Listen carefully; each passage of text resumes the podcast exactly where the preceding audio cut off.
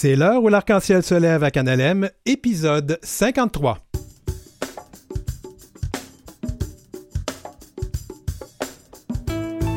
Hausse de cent vingt pour cent des nouveaux cas de V I H à Montréal qui peine à maintenir son engagement dans le mouvement sans sida ou Fast Track Cities, alors que Toronto, qui rapporte aussi une hausse de nouveaux cas, vient de rejoindre cette initiative.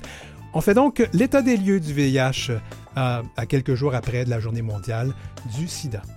Le, le metteur en scène Alexandre Fecteau vient nous parler de l'adaptation du roman « N'essuie jamais de larmes sans gants » qui relate les années sida en Suède, mais ça aurait bien pu se passer ici au Québec. On en parle donc en deuxième partie.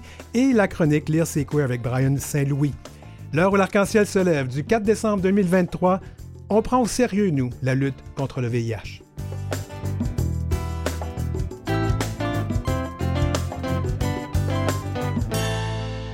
Vous écoutez L'heure où l'arc-en-ciel se lève, avec Denis-Martin Chabot.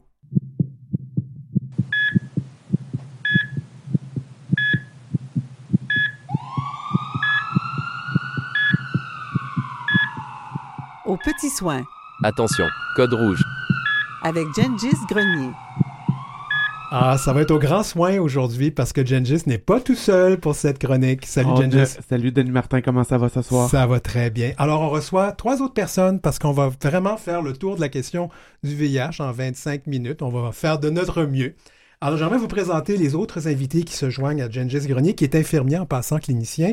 Toujours à la, la clinique actuelle? Technicien, technicien. Technicien. Je travaille, oui, à la clinique médicale actuelle. Je fais les urgences en santé sexuelle, Bayshore, qui est une compagnie canadienne. Inizio Engage, qui est une compagnie euh, américaine. Ouais. Puis, euh, euh, je travaille aussi à la Place Ville-Marie. Je me garde occupé, je ne suis pas d'enfant, je ne suis pas marié. Oui, mais on comprend ça. Euh, tu n'auras pas de chance. Dr Nicolas Chomont, c'est un habitué de l'émission, on l'a reçu l'année dernière, qui est professeur-chercheur au Centre de recherche du C H U M, le Centre hospitalier universitaire de Montréal, et qui est aussi au programme, toujours au projet Cancure, c'est ça? Absolument. Bonjour Denis-Martin. Bonjour, bienvenue à l'émission à nouveau. On reçoit la Dr Cécile Tremblay, que vous connaissez probablement tout le monde, parce que on l'a suivi lors de, la, de tous ces, ces débats qu'on a eus et ces discussions sur la covid dix-neuf, mais qui est quand même une experte microbiologiste, infectiologue, professeure à la faculté de médecine et chercheuse au C H U, mais qui est aussi très... qui fait beaucoup de recherches sur le V I H. Bonjour. Bonjour, Denis-Martin, ça me fait plaisir de me joindre à vous. On est très content de te recevoir. Et on reçoit aussi euh, du... Attends un petit peu, j'ai eu un petit problème.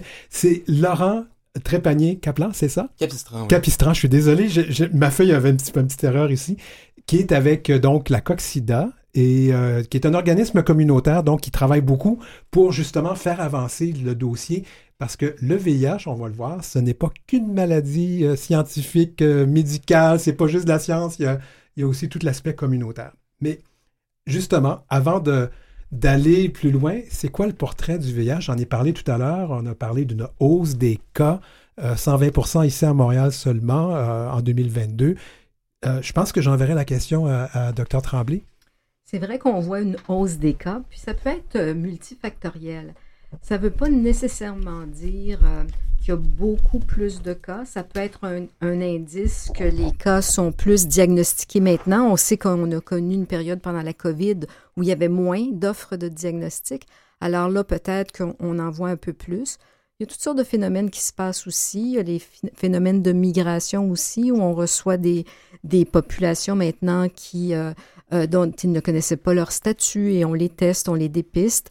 Donc, oui, il y a une augmentation. Euh, il peut y avoir un relâchement des, des, des mesures de prévention. La PrEP n'est pas nécessairement disponible pour tout le monde qui n'ont pas les moyens. La PrEP, justement, parce qu'on on va le dire pour les gens qui ne savent pas, c'est un médicament qu'on peut prendre en prévention lorsqu'on va avoir un, un rapport sexuel, parfois sans préservatif, et ça empêche la, la transmission. Donc, ça peut contribuer euh, euh, si quelqu'un est à risque de l'attraper puis n'a pas accès à la PrEP. Donc, ça peut contribuer à... à une hausse des infections. Donc, il faut vraiment avoir, euh, en général, l'I N S P Q fait un tableau assez détaillé d'où on voit les, les, où on voit que les infections augmentent le plus pour être capable de mieux cibler nos stratégies de prévention puis euh, l'information que l'on doit donner à, à, aux, aux gens qui sont à risque. Est-ce qu'on doit s'inquiéter de ce qu'on a vu, ces chiffres-là? Je ne sais pas si on doit s'inquiéter. Sans doute qu'on doit s'inquiéter. Oui, je crois qu'on doit s'inquiéter. Peut-être remettre aussi les choses dans le contexte du monde. Il y a des bonnes et des mauvaises nouvelles à l'échelle mondiale. On a aussi les nouveaux chiffres. Il y a trente-neuf millions de personnes aujourd'hui qui vivent avec le V I H à travers le monde. C'est probablement le chiffre le plus important qu'on n'a jamais connu. C'est évidemment lié au fait que maintenant, on peut vivre avec le V I H, puisqu'on a accès aux trithérapies pour une, une bonne partie de la population mondiale. Mais il y a encore un virgule trois million de nouvelles infections dans le monde qu'on pourrait prévenir si jamais les politiques publiques étaient en place pour faire ça. Et de manière encore plus importante, six cent cinquante mille personnes sont décédées du V I H ou de ses conséquences l'an dernier. C'est beaucoup. C'est beaucoup. C'est énormément. Gengis, tu vois ça tous les jours euh, euh, dans ta pratique. C'est quoi le portrait? Le, le portrait, je trouve, que, qui a changé beaucoup avec l'arrivée euh, de, la, de la pandémie, la, la, les, les services médicaux qui ont été un peu moins accessibles, comme disait Dr Tremblay tout juste avant. Ça a été aussi l'arrivée euh, des drogues dures, je trouve, de, de consommation, l'arrivée du cristalmètre, le fan... où est-ce que le, le crack, le fentanyl, tout ça peut être beaucoup plus accessible pour moins cher. Euh, ce qu'on appelle le fameux P N P, soit le Party and Play, euh, qui s'est installé massivement dans les communautés L G B T, mais aussi euh, on, on voit chez les hétérosexuels l'utilisation qui commence euh, à être... Euh, à être utilisée, le, le partage de, de, de seringues. Moi, moi, moi, dans la clientèle que je vois, c'est, c'est surtout... Euh, chez les populations immigrantes. Euh, je tra- j'ai une double licence, je travaille à Ottawa. Euh, le chemin Roxfam nous a apporté euh, une grande quantité euh, d'immigrants, dont euh, un certain nombre d'entre eux euh, étaient déjà porteurs du V I H. Mais c'était des, des patients qui étaient déjà connus, euh, puis qu'on a pu assurer, dans le fond, un suivi euh, sécuritaire pour euh, les nouveaux arrivants ici. Puis, euh, dans ma pratique à Montréal, parce que, tu sais, moi, ma clientèle à Ottawa, c'est surtout de l'immigration, puis à Montréal, c'est, c'est surtout de la clientèle L G B T, l'utilisation euh, de drogue. Chez les utilisateurs de drogue injectable, là, chez, dans la communauté L G B T, euh, euh, est arrivée massivement dans ma pratique, chose que je connaissais pas, ou je connaissais moins, il y a à peu près une dizaine d'années. Euh, mais... Euh, Nos, nos, nos médecins vont pouvoir peut-être euh, euh, en rajouter un peu plus là-dessus, mais moi, c'est ce que je vois beaucoup euh, dans ma pratique. Immig- dans l'immigration euh, en Ontario, puis utilisateur de drogue injectable au Québec. Tu voulais ajouter quelque chose, Laurent? Oui, absolument, mais moi, je suis le seul intervenant qui n'est pas en sciences pures, qui n'a pas un background en, en non, moi non plus. Scientifique. Denis-Martin non plus, tu me rassures. Euh, mais moi, en tant qu'avocat au service V I H Infodroit à la Cocq-SIDA, ce qui m'inquiète dans ce chiffre-là, c'est pas tant le chiffre, mais les réactions que j'ai vues, principalement sur les réseaux sociaux, suite à l'annonce de ce chiffre-là, des réactions très négatives, très discriminantes, voire des propos violents qu'on a, qu'on a pu entendre. Et ça, je pense qu'il y a évidemment toute la, la portion scientifique, toute la portion prévention qui est importante dans le V I H, mais je pense qu'il ne faut jamais oublier, c'est un des apprentissages les plus importants, selon moi, du V I H, c'est cette relation entre euh, les droits humains, les droits de la personne, et la santé, mais aussi la discrimination qui reste un fléau majeur quand on parle aux personnes vivant avec le V I H. On, on saute peut-être parce que j'avais prévu de parler de cet aspect-là plus tard, mais on va y aller tout de suite parce que je pense que ça joue dans votre travail. Parce qu'on on, là, je, je vous mets sur la sellette nos deux médecins, mais quand même, ça, non, t'es pas médecin, excuse-moi. Tu es, quand, t'es docteur, mais pas... Euh, voilà, excuse-moi, Laurent, euh, pas Laurent, bon, ça y est, je mêle les noms. Docteur Chaumont. Nicolas. Nicolas. Nicolas, ça ira bien. Oui, Cécile, ça, je pense que ça joue dans ton travail, ça, le fait qu'il y a cette discrimination qui fait que les gens vont pas se faire tester parce qu'ils ont peur. Ça oh, joue. Tout à fait, on le voit, on le voit régulièrement, les gens... Euh, ont peur de, d'avoir des médicaments en leur possession, de peur parfois que ce soit le conjoint ou que ce soit quelqu'un de la famille qui les voit. Ils ont peur de traîner des médicaments parce qu'ils partent en voyage. Ils ont peur qu'il va y avoir des choses à la frontière. Donc ça, c'est une des formes de discrimination qu'on voit, mais il y a des discriminations beaucoup plus subtiles. Il y a aussi ce qu'on appelle la discrimination comme internalisée.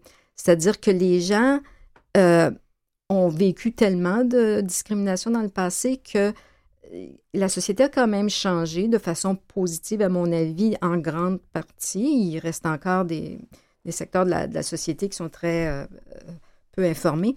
Mais, euh, mais donc, les gens ne, ne, s'empêchent de faire des choses de peur d'être, d'être discriminés ou de peur d'être euh, euh, attaqués. Ou, euh, donc, il y a, il y a ces deux phénomènes-là qui font en sorte que ça, c'est un frein à l'accès aux services de santé pour une certaine partie des, des, des gens, soit qui vivent avec le V I H ou qui sont à risque d'attraper le V I H. Parce que cette discrimination-là, on la voit aussi euh, avec la PrEP qu'on a définie oui. tantôt, où euh, il y a des gens qui n'osent pas la prendre parce que dans certains médias sociaux, réseaux sociaux, euh, c'est mal vu. Dans certains réseaux sociaux, c'est bien vu parce que les gens voient que ça, que, oh, on se protège, c'est bien, mais il y en a d'autres qui vont avoir des commentaires plus euh, péjoratifs.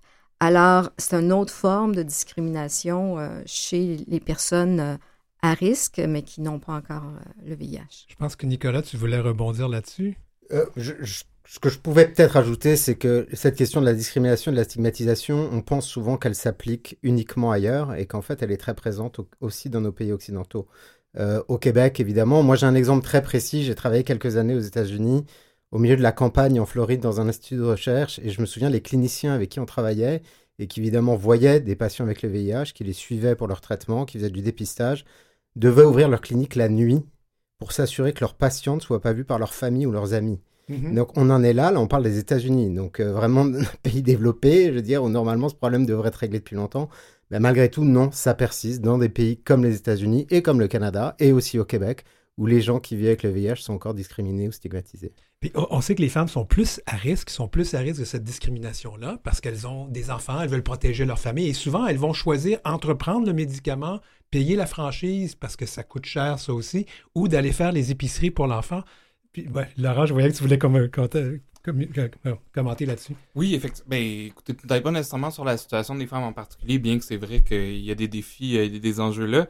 Mais c'est des problèmes au niveau, et ça me surprend vraiment pas, Nicolas, ce que vous nous racontez là, parce que euh, il y a plusieurs problèmes de discrimination. Il y a effectivement la, la, l'aspect où on parle de discrimination internalisée, mais il y a aussi une discrimination réelle euh, qui va, euh, et, et qui est pas partout, mais quand on a juste cette crainte-là de savoir quand, si je fais un dévoilement, est-ce que je vais être discriminé? Qu'est-ce qui va se passer pour moi? Est-ce qu'il va y avoir des conséquences? Et lorsqu'on parle de conséquences, et je le vois au service V I H Infodroit, on peut parler évidemment d'un bris de confidentialité, donc d'une transmission de l'information, mais ça peut aller jusqu'à « je vais perdre mon emploi mm-hmm. »,« euh, je ne serai pas capable de me trouver un nouvel emploi », particulièrement si on travaille dans le domaine de la santé.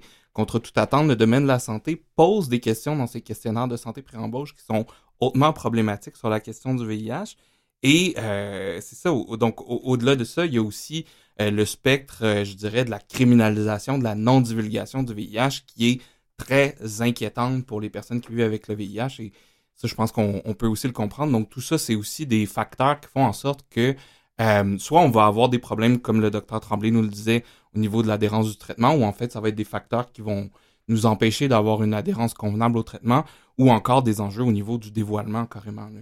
Et, et, et rappelons que le gouvernement actuel au fédéral avait promis, il y a quand même fait un an de ça, là, qu'ils ont promis qu'ils allaient changer euh, la criminalisation et c'est il ne se passe pas grand-chose, puis c'est pas avec le, le prochain gouvernement conservateur que ça va changer, ça.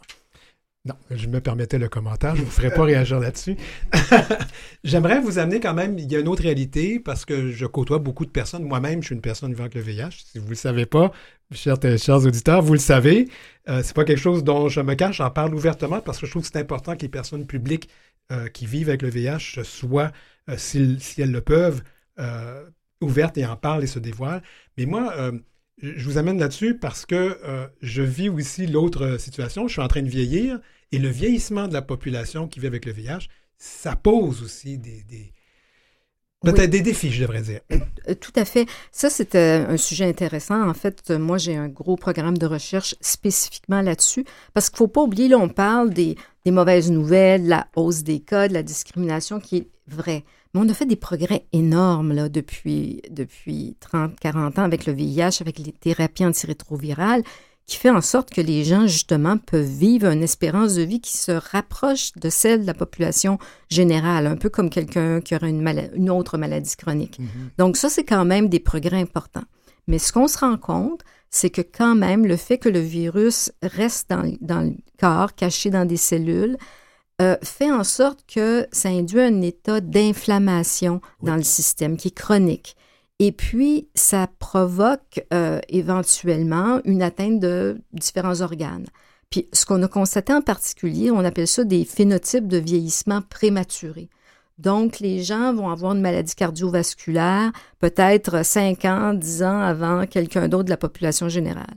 C'est pas les personnes qui vivent avec le V I H qui vont avoir ces phénotypes de vieillissement prématuré. Mais on l'observe suffisamment pour quand on fait des statistiques, là, on, on peut faire des moyennes. Alors, c'est intéressant de regarder ce qu'on peut faire euh, pour essayer de, de, de contrer ça, de diminuer cette inflammation-là qui reste dans le système malgré qu'on contrôle très, très bien le V I H, que la charge virale est indétectable, qu'on ne transmet pas parce qu'on est indétectable. Alors ça, c'est, c'est quand même des acquis, mais on essaie de travailler sur diminuer cette inflammation-là. Puis il y a toutes sortes de stratégies qui sont étudiées présentement. Il y a des médicaments qui sont contre l'inflammation, comme les, les fameuses statines qu'on voit qui ont des effets très intéressants. Euh, il y a d'autres, d'autres, mais ce qui est plus important, c'est de mieux comprendre les chemins immunologiques qui mènent à cette infl- inflammation-là, parce qu'on pourrait avoir des thérapies beaucoup plus ciblées, puis plus on est ciblé, ben moins on a d'effets secondaires, puis moins on, on, ça nous donne euh, du trouble. Fait que, euh, donc, c'est vrai que c'est un...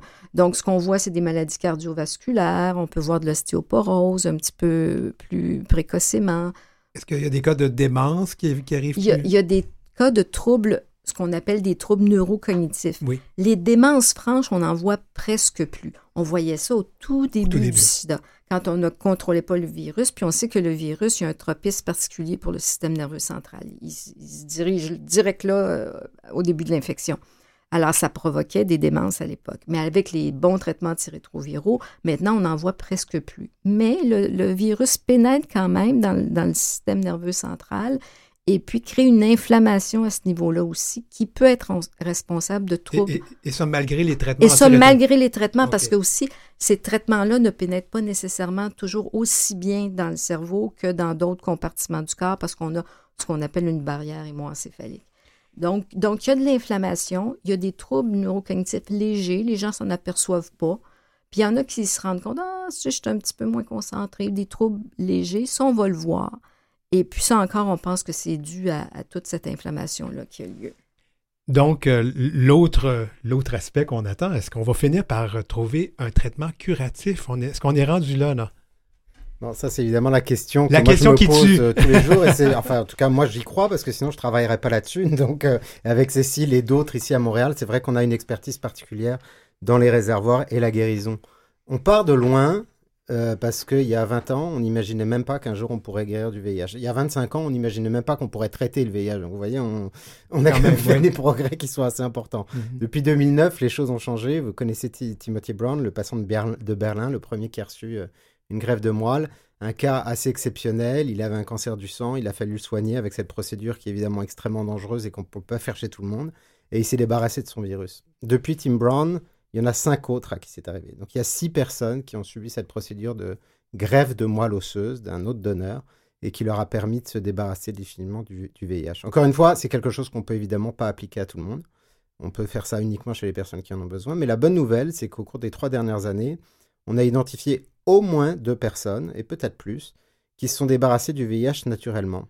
Mmh. Donc on connaissait, et Cécile connaît mieux ça que moi, les, les contrôleurs, c'est-à-dire des personnes qui sont capables de contrôler le virus naturellement, mais là, ce serait comme des, des super, super contrôleurs, parce que plus que contrôler, ils ont carrément enlevé toute trace de virus de leur corps. Donc je pense qu'on a beaucoup à apprendre de ces gens-là. Donc pour répondre à ta question, oui, il y a des progrès, et oui, évidemment qu'il faut continuer à y croire. Est-ce qu'on peut, euh, j- à chaque année, je pose la question euh, à Nicolas, on pense quoi? Encore dix ans? Il ne faut surtout pas donner de date. D'accord. Faut... non, non, mais je veux dire, on a connu ça t- avec le vaccin, qui est un exemple affreux, où en fait, ça fait quarante ans quasiment qu'on promet euh, qu'on aura un, un vaccin contre le V I H et on ne l'a pas. Je pense qu'il faut travailler, faire le mieux qu'on peut, se satisfaire des progrès qu'on peut avoir, mais pas faire de fausses promesses. Oui, c'est, c'est... Je, je suis bien d'accord avec ce que Nicolas dit. Dans le fond, il faut apprécier les choses au fur et à mesure qu'elles arrivent. Probablement qu'avant qu'on arrive avec une cure qui éradique le virus complètement du corps humain, on va arriver à d'autres étapes où on va avoir des, des régimes thérapeutiques qu'on va pouvoir donner aux six mois, par exemple. Une injection aux six mois. Entre vous et moi, là, c'est pas si mal que ça. Une, une, à, à, oui. à la place de prendre une pilule à tous les jours, là, on n'est pas loin d'une rémission là, quand on est rendu qu'on on aurait une, une injection deux fois par année, puis éventuellement peut-être une fois par année, puis éventuellement peut-être un vaccin thérapeutique ou on, qu'on pourrait donner de façon répétée. Alors, il y a différentes approches à la cure, la guérison, euh, puis il ne faut pas penser qu'il y en a, qu'il y en a une qui, qui est meilleure, puis que c'est parfait, il faut juste, on y va à pas de, ben, de tortue ou de géant, mais on avance tranquillement, pas vite, et puis ça va venir avec des bénéfices euh, graduels, à mon avis, cette recherche. Moi, je, je, je rajoute un petit quelque chose. Moi, c'est un sujet qui me fascine incroyablement. Puis, euh, tu sais, dans le cas de déontologie infirmière, on est ici pour communiquer l'espoir. Fait, je suis un peu plus optimiste que, que je pense tout le monde ici autour de la table, moi je pense qu'on a beaucoup appris avec l'hépatite C. On pensait pas non plus guérir l'hépatite C, pourtant on a presque terminé de guérir l'île de Montréal en ce moment. La cure est en phase deux A en ce moment aux États-Unis avec quatre combinaisons bithérapie distinctes. Moi je pense qu'elle va arriver plus vite qu'on, se li- qu'on, qu'on peut essayer de le prévoir. Puis dans notre, dans notre milieu en V I H, vous connaissez tous des chercheurs qui ont la maladie, qui sont qui sont porteurs du V I H. Contrairement au cancer, là où un, un chercheur qui étudie lui-même l'oncologie puis le cancer, qui tombe en, euh, en protocole de recherche automatiquement, va se retirer, va arrêter de faire ses, ses travaux pour aller se guérir, tandis qu'en V I H, nous, on a une, je trouve qu'on a une petite longueur d'avance où ce que les chercheurs n'ont pas arrêté de travailler, ont poursuivi leur quête pour leur propre survie et ont fait avancer beaucoup plus rapidement les choses qu'en oncologie. Moi, je pense que Et je, je serais prêt à mettre un pari là-dessus ici, aujourd'hui. On va avoir une cure au V I H bien avant le cancer. Bon, vous l'avez entendu la première fois ici à l'émission. Laurent? Oui, je pense que c'est important de donner un peu le point de vue de la communauté aussi sur euh, cette, euh, cette idée ou ce, ce, la cure qui viendra un jour ou l'autre. Hein. On ne veut pas donner de date, mais on s'attend à ce qu'elle arrive. Euh, c'est, c'est, c'est beaucoup la question de la disponibilité de cette cure-là. Pour qui elle va être disponible? Et, et quand je dis pour qui, je veux dire surtout dans quel pays hein, elle va être disponible, parce qu'évidemment, on s'attend à ce que l'Occident va recevoir ça, mais euh, je pense qu'au cœur de la communauté V I H, puis on l'a vu à, à de nombreuses reprises, entre autres en quatre-vingt-neuf à Montréal, euh, il, il y a une solidarité euh, dans cette communauté-là. Et je, je parlais récemment avec des personnes vivant avec le V I H de la cure qui me disaient « Moi, je vais peut-être, tu sais quoi, Laurent, réfléchir à savoir si la cure arrive un jour, est-ce que je la prends ?» en fonction de sera-t-elle disponible pour tout le monde euh, au travers euh, le monde. Autre commentaire là-dessus, et parce que ce que Dr Tremblay dit est venu m'interpeller, c'est-à-dire que on verra probablement pas hein, du jour au lendemain cette cure apparaître, bim, et là elle va être là, ça va probablement être un processus où on pourra euh, avoir des injections, par exemple, nous disait-on aux six mois, et cetera. Et ça, on, la science vient un peu entrer encore une fois en, en choc avec le droit ici parce que je vous ramène encore mon histoire de criminalisation de la non-divulgation du V I H où on sait que pour protéger juridiquement, légalement les personnes vivant avec le V I H, il y a certains éléments qu'on doit contrôler sur le plan scientifique, c'est-à-dire euh, on sait que le D P C P a une position institutionnelle où on nous dit on ne poursuivra pas mmh. une personne vivant avec le V I H dans certaines conditions. Ces conditions-là, c'est de suivre son traitement A R V, de maintenir une charge virale en deçà de deux cents copies et de faire ses tests aux quatre à six mois.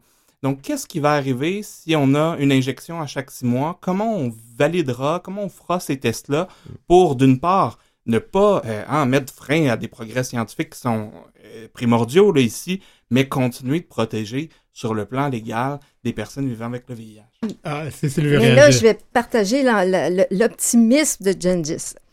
Euh, moi, je pense que c'est, c'est bien de se préoccuper de toutes ces questions-là. Mais je pense que ça, c'est des questions relativement faciles à, à gérer d- dans le sens de dire euh, la char- euh, t'sais, à quelle fréquence on va mesurer les charges virales. On va continuer à les mesurer aux six mois, là, t'sais, pour le temps, les, les années qui s'en viennent. Là. C'est ça qu'on fait présentement. Avant, on mesurait la charge virale au mois parce qu'on n'avait pas des bons médicaments, des bons produits, et cetera. Là, on a espacé, puis tout le monde est confortable avec ça. Ça fait qu'il y a une question de, de s'apprivoiser ces nouvelles stratégies-là, d'apprendre à vivre avec, d'établir des lignes directrices comme on le fait pour, pour la PrEP, comme on le fait pour la prise en charge des personnes avec le V I H. Puis après ça, les autorités, ils doivent suivre les lignes directrices que l'on, que l'on fait. Pourquoi ils ont établi le D P C P? Pourquoi ils ont établi la fameuse charge virale à deux cents? C'est parce qu'on a bien établi qu'on ne peut pas transmettre en bas, en bas de deux cents. Donc, il faut qu'on on mette sur papier ces choses-là pour qu'on puisse euh, euh, faciliter cette mise en place des nouvelles stratégies. Je pense que là, ça, ça interpelle une personne qui n'est peut-être pas à la table, qu'on aurait peut-être dû à, à, à, à inviter, les dirigeants, nos gouvernements. Ah ben oui. Parce qu'on peut leur reprocher beaucoup de choses. Euh, la prévention, les programmes de prévention, l'éducation sexuelle... Il euh, n'y a pas beaucoup de choses. Il me semble que... Est-ce que nos gouvernements sont, sont vraiment engagés dans la lutte contre le V I H? Moi, je, je c'est, c'est un bon sujet que tu as amené, la, crimi- la criminalisation, euh, parce que moi, je, sûrement dans vos bureaux aussi, c'est des questions qu'on doit vous demander souvent de la part des patients quand ils trouvent leur courage à deux mains pour nous formuler la question, dans quel cas que je le dis, dans quel cas que je le dis pas. Hey, on a des juges à la Cour suprême qui ont besoin d'une petite mise à jour, comme une petite update Windows, je, je une petite update Apple, je, je, c'est, il va falloir s'en occuper là de ces de ces juges-là pour qu'ils puissent se mettre à jour. C'est, c'est sévère comme, euh, comme, euh, comme criminalisation. Il y a des patients, des fois, qui mangent des mises en demeure euh, quand, ils ont, quand ils sont indétectables et tout, puis, euh, puis que ça n'a ça pas de lieu d'être. Et ce dossier-là devrait avancer euh, au, au moins au nom de la cause de la sérophobie. Ça, c'en est... Euh, c'est, c'est, j'en, j'en, j'en suis convaincu. Je dis souvent que la sérophobie, parfois, est pire que le virus. c'est oui, c'est vrai. Euh, juste rapidement, on va faire un tour de temps, parce qu'on arrive à, à, à la fin, mais je pense que j'ouvre la, la question, est-ce qu'on fait assez présentement pour combattre la, la, la, la propagation du virus? Est-ce que, puis je sais que c'est pas toujours facile de critiquer, c'est les gouvernements, mais est-ce qu'on on fait assez? On, on, non, on ne fait pas suffisamment, c'est, c'est facile à dire. On ne fait pas suffisamment dans le sens où on sait qu'il y a des choses qui auraient un impact majeur, comme la gratuité des antirétroviraux, à la fois pour ceux qui ont le V I H qui doivent les prendre et ceux qui veulent prendre la PrEP. Oui, parce que ça coûte cher. Parce que c'est, c'est la franchise. La franchise. On, les gens pensent que c'est gratuit parce que c'est couvert par non, la R A M Q. deux cent cinquante dollars pendant trois mois, ça. Mais c'est la franchise mm-hmm. que beaucoup de personnes ne sont pas capables de se permettre. Oui. Euh, puis c'est, souvent, c'est ceux qui ont un emploi, mais un emploi qui ne paye pas cher, puis qui n'ont pas d'assurance, et cetera. Bref, Ça, ça pourrait être fait, ça ne prendrait pas grand-chose. On sait que tous les traitements des I T S S sont gratuits. C'est un code K, un code L, et il n'y a pas de franchise appliquée là-dessus. Alors, le V I H est une I T S S, ça devrait être la même chose. Donc ça, c'est une affaire simple que le gouvernement pourrait faire. Et puis, naturellement, des ressources en santé mentale. Parce qu'il y a beaucoup de détresse qui parfois mène à acquérir le V I H, qui parfois mène à l'utilisation de drogues, euh, toutes sortes de drogues. Euh, et puis, on n'a malheureusement pas suffisamment de ressources en santé mentale pour nous aider à offrir des services. On va devoir arrêter ici. Peut-être rapidement, j'ai encore je, peut-être je voulais juste secondes. ajouter que oui. Cécile a évidemment raison, il y a une volonté politique à avoir, mais il y a aussi une volonté personnelle. Le, la société québécoise peut faire beaucoup pour ça. Moi, je suis frappé de voir que le premier décembre, plus personne ne porte le ruban rouge, mmh. qu'on ne parle plus de sida dans les médias, qu'on n'en parle plus entre amis, en famille. Il faut aussi que nous, à titre individuel, on continue à parler du sida. Hear, hear, mister Speaker. Rapidement. Et oui, rapidement. Euh, je pense aussi que c'est important que le gouvernement s'en empare parce que l'adéquation entre le droit et la science est visiblement pas là. Ça fait des années qu'on a un message qui est I égale I, intransmissible, euh, et, et détectable, pardon, égale intransmissible. Il faut que le droit suive pour qu'on arrive euh, à, à la fin de la sérophobie. Laurent Trépanier-Capistran, euh, Gengis Grenier, Nicolas Chomont, Cécile Tremblay, merci d'avoir été avec nous. On va faire une petite pause euh, et on retourne après, euh, les, après cette pause publicitaire.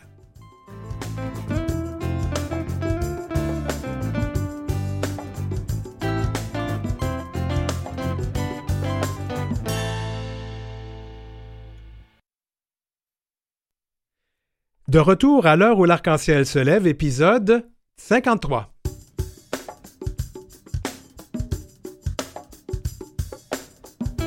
Un événement théâtral, l'adaptation du roman N'essuie jamais de, jamais de larmes sans gants qui a joué au Trident à Québec et qui sera sur scène à Montréal cette semaine.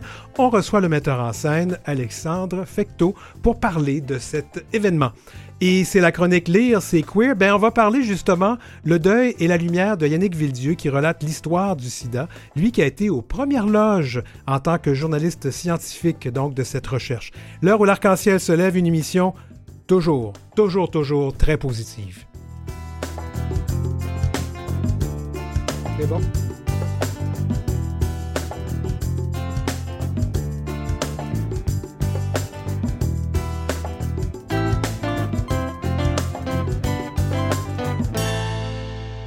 Vous écoutez l'heure où l'arc-en-ciel se lève avec Denis-Martin Chabot.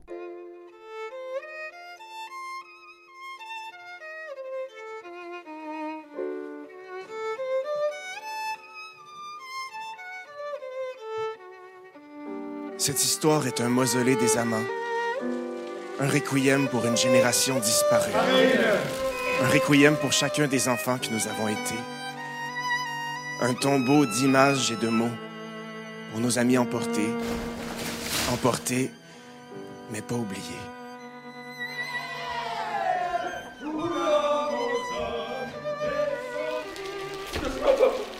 C'est une honte que les choses se soient passées comme ça. C'est vraiment une honte.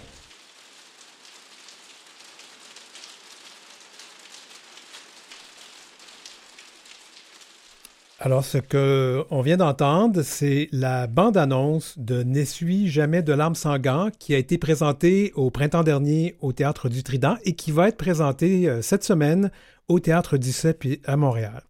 Alors, le Trident et son metteur en scène, Alexandre Fecteau, s'attaquent ici à ce qu'on peut appeler un chef-d'œuvre, un chef-d'œuvre de la littérature, euh, un chef-d'œuvre à l'échelle mondiale. Et euh, je pense que ça a pris beaucoup Euh, d'audace, de, pers- de, de, comment je pourrais dire, de persévérance pour y arriver. Le Soleil, en fait, parle d'une tragédie romantique imposante et humaine. Ça a fait ça le comble euh, au printemps. Cette histoire nous plonge donc au cœur de l'épidémie de V I H dans les années quatre-vingt. Ça se passe en Suède, mais ça aurait pu se passer ici parce qu'on se reconnaît tous. Moi, j'ai vu cette pièce à Québec euh, au printemps. Et euh, on reçoit Alexandre Fecteau, euh, qui est le metteur en scène. Je sais qu'on a annoncé euh, la présence d'Olivier Artaud qui incarne Rasmus, qui est un des personnages très touchants de cette histoire, mais pauvre Olivier, il a un petit problème d'extinction de voix, puis on veut qu'il soit capable de jouer. Et euh, donc, on reçoit à nouveau euh, Alexandre Fecteau, qu'on avait reçu euh, lors de la présentation au départ. Euh, puis je voulais vous dire quand même que Olivier, c'est important de le dire, il est depuis un an directeur artistique du Théâtre du Trident, puis c'est quand même toute une jeune personne pour prendre ça en main. Alors, Alexandre, bienvenue à l'émission. Merci. Oui, alors, je, je sais que tu utilises les pronoms et les accords masculins. Ça n'a pas changé depuis la dernière fois qu'on s'est parlé. Non, pas de changement. Parfait. Alors, oui, je, je, je vais quand même, je mets un petit mot sur Olivier parce que je trouve ça intéressant. Olivier se présente comme une personne queer et il est un artiste euh, de L G B T Q I A plus, il se présente vraiment comme ça. Il est directeur du Théâtre euh, du Trident et je pense qu'on voit un peu la marque de, de, d'Olivier dans cette présentation de cette pièce parce que je pense qu'il y a beaucoup contribué avec toi, Olivier, à la, pas Olivier, pardon, Alexandre, à, à la mise en scène et à, la, à l'élaboration de cette pièce. Bien, euh, oui, c'est sûr que le projet, il, euh, il existait avant, avant même lui, la... oui, oui. d'Olivier, mais c'est vrai que ça, ça tombe absolument euh, parfaitement dans, dans les, les choses qu'Olivier met de l'avant depuis qu'il est arrivé euh, à la direction artistique du Trident. Là. Euh, c'est vrai que euh, on, on, on sent le, le, le, le, le vent de fraîcheur de, de jeunesse, mais aussi comme une, d'approche un peu différente, justement, par rapport à, aux enjeux L G B T Q, le fait... le fait justement de se présenter comme personne queer en, d'emblée, euh, c'est vrai que ça, ça vient vraiment comme bousculer un peu euh, ce à quoi on avait été habitué euh, pour le type de, de, de personnalité qui, qui occupait ce, ce poste-là avant lui euh, au Trident. Ça fait du bien en tout cas. Mais justement, ouais. Parlons de cette pièce. Euh, pourquoi en faire une adaptation? C'est quand même... toute une œuvre euh, littéraire, on en fait une adaptation. C'était quoi? Puis je pense que tu es derrière ça beaucoup. Euh, pourquoi? Oui, ben oui, oui, c'est, c'est mon initiative euh, parce que j'avais été complètement bouleversé à la lecture du roman. Euh, je, je, je savais que j'allais vouloir travailler un jour sur l'épidémie de V I H-SIDA. Euh, puis, euh, je, puis là, ça, ça, j'ai dit ça l'an dernier, mais maintenant, j'ai une réponse un peu différente parce qu'on l'a vécu à Québec. Puis, euh, tu sais, je savais que Euh, je savais que ces personnages-là seraient beaux à voir prendre vie sur scène. Euh, je, je savais aussi que de le recevoir en, dans, le collecti- dans la collectivité euh, du théâtre, parce que c'est une tragédie, que d'être ensemble, ça allait nous aider aussi à supporter euh, toute la, la souffrance, la violence des fois qui se retrouve dans, dans cette histoire-là. Mais ce que j'avais pas... Euh, Puis, ça, ce que je n'avais pas vu venir puis qui m'a beaucoup touché, ça, ça, ça, c'est, ça, je l'ai constaté quand j'entendais les spectateurs euh, parler, notamment à l'entracte dans le spectacle. J'ai senti vraiment que euh, l'histoire de cette épidémie-là en est une où on a tourné la page extrêmement rapidement dès qu'on a senti qu'on pouvait le faire. C'est-à-dire dès qu'on a senti que les gens ne mourraient plus de la même façon. Et euh, je sens qu'il y a, un, il y a comme une... Euh, Il y a comme un deuil qui n'est pas complètement fait. Puis surtout, je sens aussi qu'il y a une transmission qui n'a pas été faite. J'entendais beaucoup des parents qui parlaient à leurs enfants, des gens, des, tu sais, des, donc leurs enfants qui ont l'âge qu'eux avaient quand euh, ils étaient euh, à l'époque de la pièce. Là, puis quand, donc, tu sais, ils étaient de jeunes, tu sais, les, les parents qui étaient de jeunes adultes euh, dans, à la fin des années quatre-vingts, début des années quatre-vingt-dix, je me rendais compte à, à les entendre qu'ils n'ont pas raconté ça à leurs enfants. Ils n'ont pas raconté ce que c'était de découvrir la vie, découvrir l'amour, alors que c'était que l'amour, le sexe se mélangeaient à la mort. Comment c'était une époque inquiétante, finalement, comme les, les, gens qui sont, les gens qui sont décédés, j'ai l'impression qu'il y a des gens qui ont été oubliés dans tout ça. Fait que je sens que de ramener ça de l'avant, c'est aussi, c'est aussi libérer la parole, c'est aussi ramener des souvenirs. Puis donc, les souvenirs, bien, c'est des gens aussi. Fait que je pense qu'il y a ça aussi dans la, la pertinence d'adapter ça au théâtre aujourd'hui. Moi, je, je vais le dire parce que j'en ai parlé en première partie de l'émission. Je suis une personne qui vit avec le V I H. J'ai vécu cette période-là parce que j'ai quand même un certain âge et j'avoue que lorsque j'ai vu la pièce, j'étais avec ma sœur et j'ai pleuré, mais pleuré ma vie comme c'était incroyable. Et pourtant, je connaissais le texte, j'avais lu l'histoire. Et ce qui m'a, et j'étais aussi à la discussion après cette pièce, il y avait une discussion avec les acteurs et ouais. les actrices. Et ce que j'ai beaucoup aimé quand je leur ai posé, mais comment vous avez fait votre travail de recherche? Parce que la plupart d'entre eux et d'entre elles n'avaient pas vécu ça. Et ben c'était inc- incroyable de voir comment elles pouvaient communiquer ce qu'on a, ce qu'on a vécu à cette époque-là. Ben, je pense que c'est aussi beaucoup, le, ça, ça tient beaucoup de la force de l'œuvre originale. Tu sais, je veux dire, c'est, c'est des acteurs, c'est leur, euh, euh, je veux dire, c'est là où on voit leur talent parce que justement, ils incarnent quelque chose qu'ils n'ont pas pu connaître. Tu sais, si on, si on prend Olivier qui euh, il y a, je pense qu'il y a trente et un ans, là, tu sais, fait que, euh, je veux dire, il n'a absolument pas vécu euh, le, le, cette époque-là, mais euh, le roman ra- la raconte si bien. Euh, cette époque-là, puis euh, cette épidémie-là, qu'eux, ils sont vraiment entrés euh, à travers les, les personnages, à travers tout ce que tout ce que le roman raconte, tout ce qu'on a gardé dans l'adaptation, puis aussi tout ce, qui, tout ce qu'on n'a pas gardé, mais qui, a, qui nous habite, là, nous, en tant que créateurs, qui les habite en tant qu'interprètes, tu sais, qui sont... S'ils sont riches de tout, de tout ce qu'ils savent aussi de leurs personnages à travers le roman. Parce qu'il faut dire que le roman fait huit cent vingt-cinq pages, alors, et la pièce fait trois heures sur cinq. Je ne sais pas si vous l'avez ra- raccourci encore depuis. Non, ça est encore la même durée. Oui. C'est vrai, c'est ça. Fait qu'on est passé de huit cents quelques pages. Nous, notre adaptation en fait genre cent trente. Là. Il fallait. Ouais. On a quand même fait des choix. Là. Ouais. J'aimerais, euh, parce que là, maintenant, je peux parler, j'ai vu la pièce et je vais, je vais t'amener sans trop révéler de choses. Il y a quand même des scènes de nudité et c'est très explicite ce qui se passe. Alors, je comprends que ça fait partie du travail du comédien et de la comédienne, mais c'est pas évident. Comment vous vous y êtes pris pour amener les gens à ce niveau de confort, si on peut, si on peut être confortable dans cette situation-là? Là? Oui, ben, on a travaillé avec une direction d'intimité. Euh, c'est, c'est quelque chose qu'on a, qu'on a découvert un peu plus récemment. Là, après le MeToo, c'est devenu quelque chose de très important par rapport. On a entendu parler beaucoup par rapport au, tour, euh, au tournage en cinéma, en télé. Euh, on a parlé du male gaze aussi, là, le fait que c'est, c'est toujours le regard de, de l'homme qui est mis de l'avant. Fait que, la direction d'intimité aussi se, se présente un peu comme un, un genre de, de chorégraphe là, de combat. Ils disent. Nous, on est comme on, nous, on est là pour assurer de la sécurité euh, pour tout le monde, un peu comme on fait dans les chorégraphies de combat. Fait que nous, on a travaillé avec Stéphanie Breton, euh, qui est venue justement, qui m'a consulté, qui, a, qui m'a demandé euh, explicite-moi tes, tes besoins, qu'est-ce que tu vois dans les scènes d'intimité. Elle, elle a sondé tous les interprètes, savoir, tu sais, quelles sont vos limites? Euh, qu'est-ce qui est attendu de vous? Êtes-vous à l'aise de le faire ou pas? Quand il y avait des, quand mes, mes, mes envies, mes idées allaient comme confronter les limites des interprètes, mais là, euh, elle, elle me présentait ça, elle me présentait des alternatives, puis elle nous a comme accompagnés dans les répétitions. Euh, on est allé doucement, on a réduit les équipes quand c'était le temps de placer euh, les, les Les, euh, les scènes d'intimité. Après ça, les comédiens se demandent toujours est-ce qu'on s'embrasse aujourd'hui ou pas? T'sais, toujours redemander le consentement pour qu'il n'y ait jamais rien de forcé, tout ça. Fait que, fait que, on était encadrés, on était bien accompagnés. C'est pour ça qu'on a réussi à faire, on a réussi à aller loin parce que personne n'a eu l'impression de, de voir comme, euh, tu sais, se lancer dans, tu sais, de mettre à, sa propre intimité sur scène parce que c'était accompagné, parce que c'était, c'était bien encadré.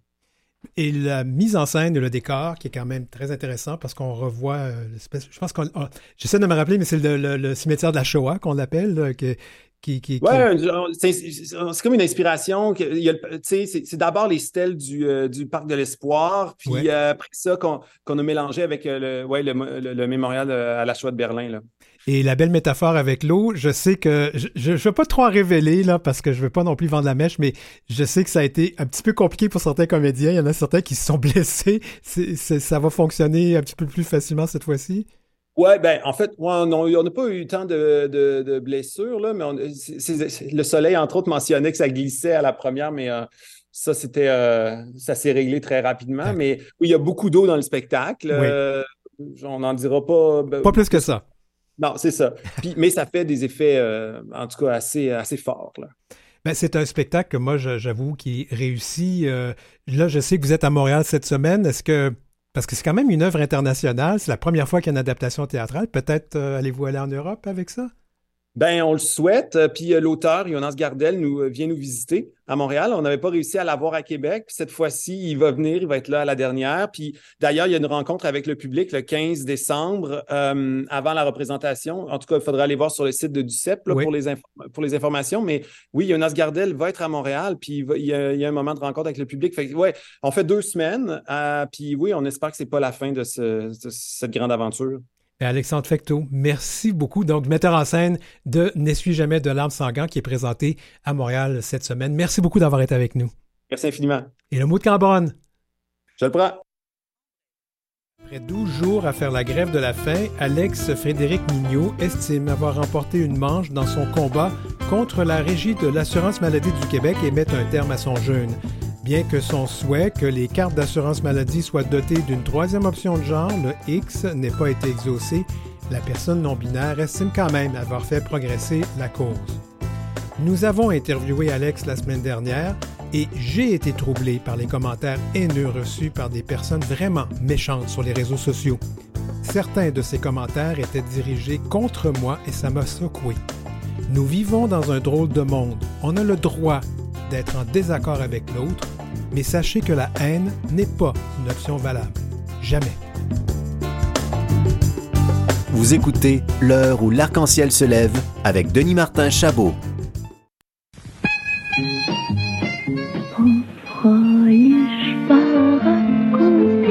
Silence, s'il vous plaît, dans la bibliothèque.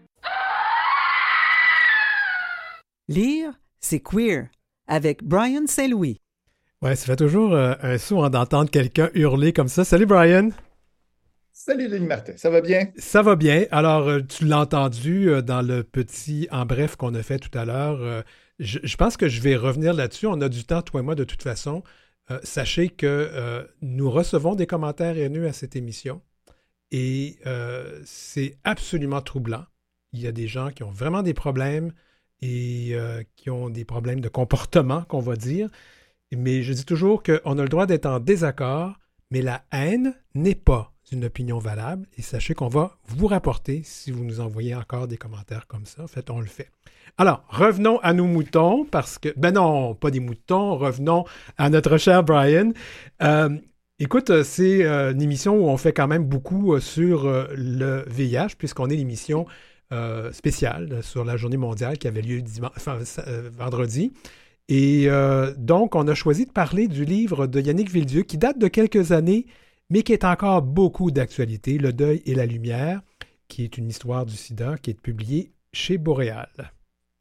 Oui, un livre qui est paru en deux mille vingt et un, ça ne fait pas si longtemps que ça quand même, mais qui est depuis deux mille vingt et un dans ma pile de livres à lire à côté de mon lit, une pile qui grandit toujours, euh, que je n'ai jamais le temps de passer au travers. Je me disais toujours que je vais... Mais on m'en avait fait des, des très bons commentaires. Je me suis dit, un jour, je vais le lire, euh, c'est sûr, euh, à un moment donné, mais euh, il était toujours repoussé dans le bas de la pile. Et là, c'est ça, tu me demandes euh, de faire chaque année, euh, de, de, de parler d'un livre à l'occasion de la journée sur le sida, justement, d'un livre où on, il est question un peu de cette maladie-là. L'an dernier, justement, j'avais fait euh, « N'essuie jamais de larmes sans gants », bien sûr. Euh, et cette année, ben, j'ai, je me suis souvenu du livre de Yannick Villedieu. J'ai dit, ben voici l'occasion de le lire. Un petit livre qui est un peu rebutant, c'est ça, je dirais. Côté jaquette, là, quand même. Là. C'est, c'est, c'est une, un livre qui est beige, Le deuil et la lumière, une histoire du sida. Ça a l'air un peu aride. C'est un essai. Euh, Yannick Villedieu, on le connaît, c'est journaliste que, qui a euh, travaillé pendant de nombreuses années à Radio-Canada. Il a animé les Années Lumière, entre autres. C'est peut-être pour ça que son nom vous dit quelque chose.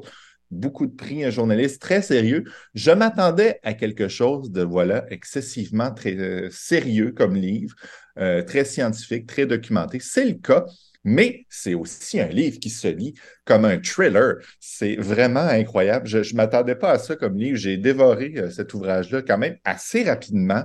Euh, et je, je sais que toi aussi, tu l'avais lu dans ah, le oui. temps. Est-ce que ça t'a donné cette même impression-là? Je, je pense que je l'ai lu en un week-end. Euh, d'abord parce que j'avais mon entrevue, le livre le vendredi, puis je devais interviewer Yannick euh, le lundi.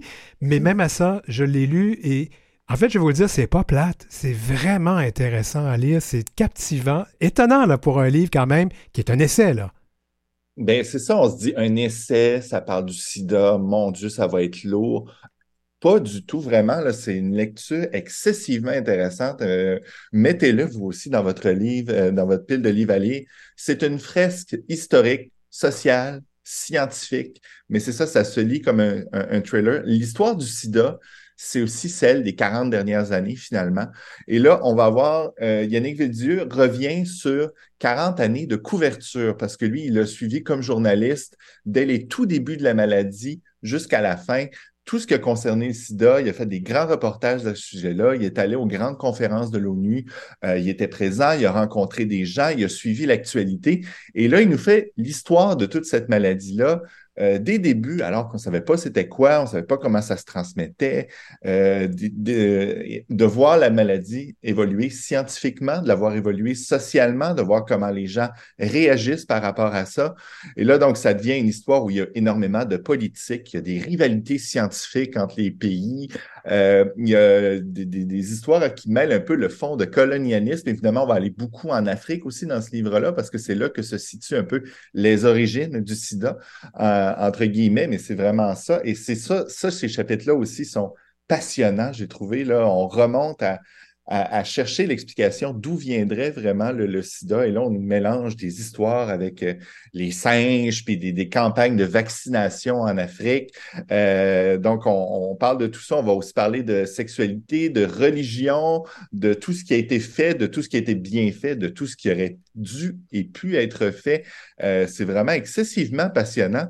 Euh, Et euh, il y a peut-être quelques bouts où ça ralentit un petit peu. On est dans l'essai, euh, notamment vers la fin, où il nous revient sur un très grand reportage qu'il a fait, Planète Sida, pour les vingt-cinq ans du sida. Là, à ce moment-là, il revient dans chaque ville où il parle un peu de, des états de fait à ce moment-là. On sent un peu plus le, le travail documentaire dans lequel il se repenche. Mais en général, ça se lit vraiment très bien. Euh, il y a beaucoup de Québec aussi dans ce livre-là. Il faut se rappeler qu'il y a beaucoup de choses qui se sont passées au Québec. Euh, de Gaétan Dugas, la personne qu'on a accusée d'être euh, celui qui a fait en, euh, introduire le, le sida aux États-Unis. On disait que c'était lui le patient zéro. C'était pas vrai du tout. Mais mon Dieu, que ça vendait bien de mettre ça sur le dos de il quelqu'un. Il en a souffert. Hein? Il en a souffert. Et d'ailleurs, le journaliste Randy Shilts, qui avait écrit donc ce « And the Band Played On », je pense que c'est ça le titre de son livre, si je ne me trompe pas, Euh, et, et c'était lui qui avait sorti ça, puis il s'est, avant de mourir, parce qu'il est mort du V I H lui aussi, euh, oui. Randy Shilts, il avait donc euh, défait là, cette, cette euh, idée qu'il avait avancée parce que c'était pas vrai. Ben c'est ça, c'était pas le patient zéro, c'était le parent, le patient O, comme la lettre O. C'est ça. Et euh, puis aussi, on, que la trithérapie, il y a une partie de la trithérapie qui a été découverte à Montréal, les conférences sur le sida qui ont lieu à Montréal. Il y a beaucoup d'histoires de Québec aussi là-dedans. On, on se retrouve dans ce livre-là. Et où on se retrouve aussi beaucoup, c'est les liens qu'on peut faire avec euh, la pandémie du coronavirus, oui.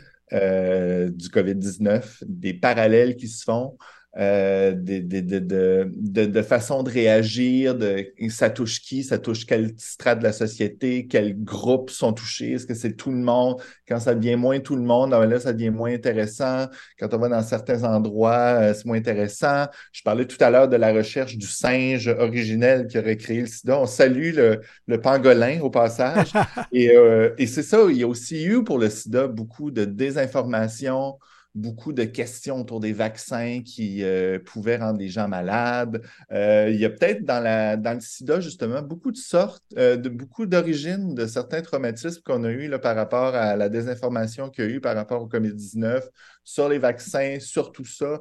Euh, il y a peut-être des pistes là, dans l'histoire de, du sida, justement, qu'on explique très bien dans ce livre-là, Yannick Villedieu. Je suis content, finalement, d'avoir pris ce livre-là et de l'avoir mis sur le dessus de ma pile. Ça vaut vraiment la peine. deux mille vingt et un, échec chez Boréal, mais trouvez ça euh, très fascinant comme lecture. Et je vous le dis, ça se lit comme un trailer. Et, et moi, je recommande aussi, en passant, euh, ça sera peut-être un sujet pour l'année prochaine, qui oui. c'est Aux origines du sida du docteur Jacques Pépin, qui a, qui a, qui a été euh, le, le, le, le scientifique de l'année, je ne sais plus quelle année. Et il mm-hmm. va justement relater là, ces origines-là euh, du sida. Euh, bon, c'est sûr que c'est toujours... Euh, des théories, là, mais on s'en va de plus en plus vers ce genre, vers cette, ces origines-là. Alors, c'est intéressant. Euh, malheureusement, c'est un livre qui est de moins en moins disponible. Je l'ai vu à cinquante-cinq dollars. Alors ça, ça, en tout cas. Euh, oui, bon. oui, plein d'ouvrages qui mentionnent justement dans, dans ces lectures. Là, ça a l'air tout intéressant. Donc oui, à, à lire vraiment. Ben, on va changer de sujet. Ça va nous faire oui. du bien. Euh, c'est quelqu'un qu'on aime beaucoup. On aime Rita Baga et, et, et son acolyte ou son frère ou je sais pas trop, ou la personne sous la perruque, Jean-François Guévremont. Euh, Rita a publié sa biographie Une paillette à la fois. Tu l'as lu, je l'ai lu. Qu'est-ce qu'on en dit? Ben oui, nos drag queens sont très productives dans les librairies cette année. Après Mado Lamotte, oui. euh, ben Barbada lit les livres. Rita Baga, Mado en ont écrit un chacun. Euh, donc, euh, un livre, ben, c'est ça. Puis je ne peux pas m'empêcher de parler un peu de Mado Lamotte aussi parce que j'en ai parlé dans, dans ma dernière chronique. Et donc, les deux font paraître en même temps leur biographie. Beaucoup de différences et de similarités. Mado est un peu plus éclaté, est un peu plus dans la grande histoire. Je, je le disais dans ma chronique, est un peu moins dans les détails par rapport à, à elle. Euh, puis dans le livre aussi, le, le, le ton, tout était rose, il y avait des photos, il y avait la dualité entre Mado et Luc Provost. Euh, les deux écrivaient des, des passages différents du livre. Euh, Rita Baga, c'est un peu différent. C'est un livre plus euh, traditionnel dans sa façon. Là. Il, y a, il y a une petite section photo au milieu, mais c'est plus conventionnel comme livre. Euh, c'est pas, euh, c'est, c'est différent, mais c'est pas moins intéressant, je mm-hmm. trouve quand même. Très différent, mais intéressant. Euh, on y va plus chronologiquement avec elle. On entre beaucoup plus dans les détails de, de, de la vie de Rita Baga que dans celle de Mado. Bon, il y a quelques années de plus de carrière à couvrir avec Mado, nous direz-vous peut-être.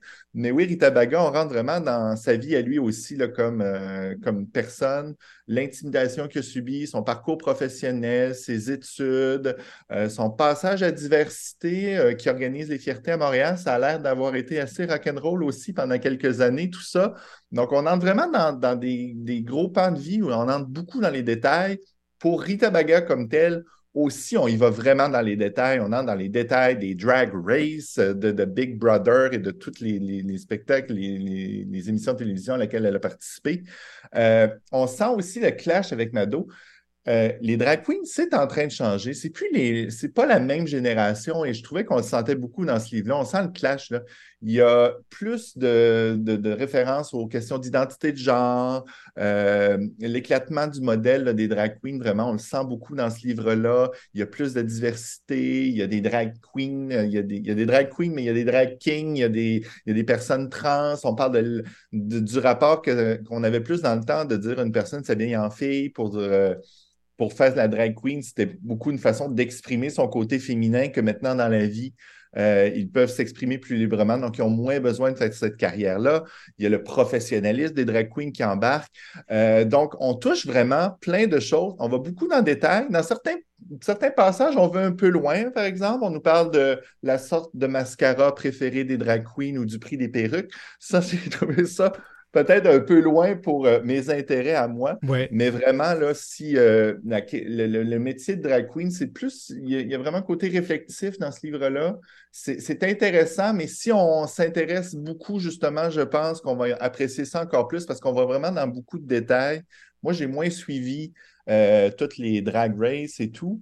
Euh, donc, on me parlait de choses que je connaissais un peu moins, mais ceux qui suivent ça vont pouvoir avoir, justement, plus les références par rapport à tout ça. Et oui. euh, une similarité aussi qu'il y avait avec le livre de Mado, oui. beaucoup de respect pour les pairs, euh, les autres drag queens.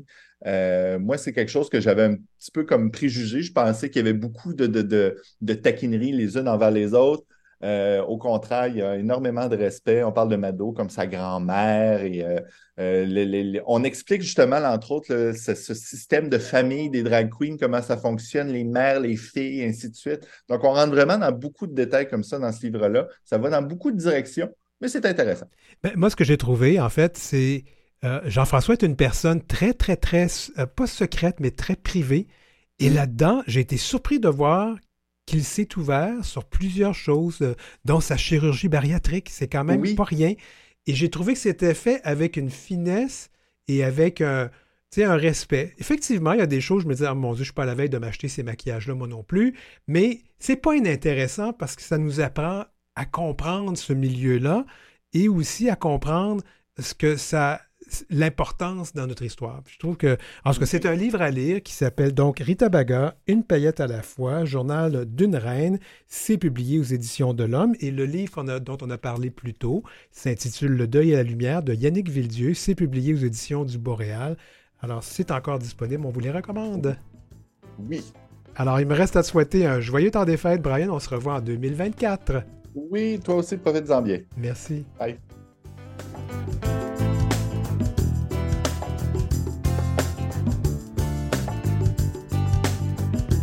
Pour joindre l'équipe, écrivez-nous à heurciel arobase gmail point com. C'est heurciel en un seul mot et en minuscule, arobase gmail point com. Suivez Denis-Martin Chabot sur Facebook ou Instagram à arobase d m chabot auteur. Et puis un merci donc à l'équipe, Marie Massé et Godéric Traub à la recherche, Maurice Bolduc à la mise en onde. Merci à Julie Curley pour la musique thème, Gerlie Ormelette qui est chef des, du contenu numérique, Jean-Sébastien Laliberté, chef de diffusion, Philippe Lapointe, directeur d'antenne et Marjorie Théodore, présidente et directeur, directrice générale de Vive Voix Canalem. Je m'appelle Denis-Martin Chabot.